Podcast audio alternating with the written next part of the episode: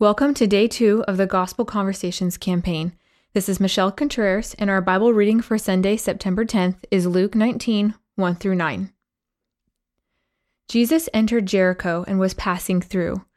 A man was there by the name of Zacchaeus. He was a chief tax collector and was wealthy.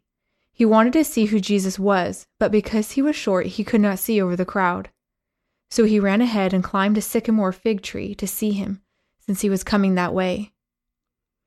When Jesus reached the spot, he looked up and said to him, Zacchaeus, come down immediately. I must stay at your house today. So he came down at once and welcomed him gladly. All of the people saw this and began to mutter, He has gone to be the guest of a sinner? But Zacchaeus stood up and said to the Lord, Look, Lord, here and now I give half of my possessions to the poor, and if I have cheated anyone out of anything, I will pay them back four times the amount.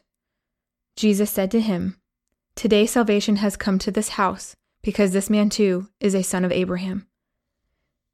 May God bless the reading of his word and those who hear it. Thank you for listening and have a blessed day.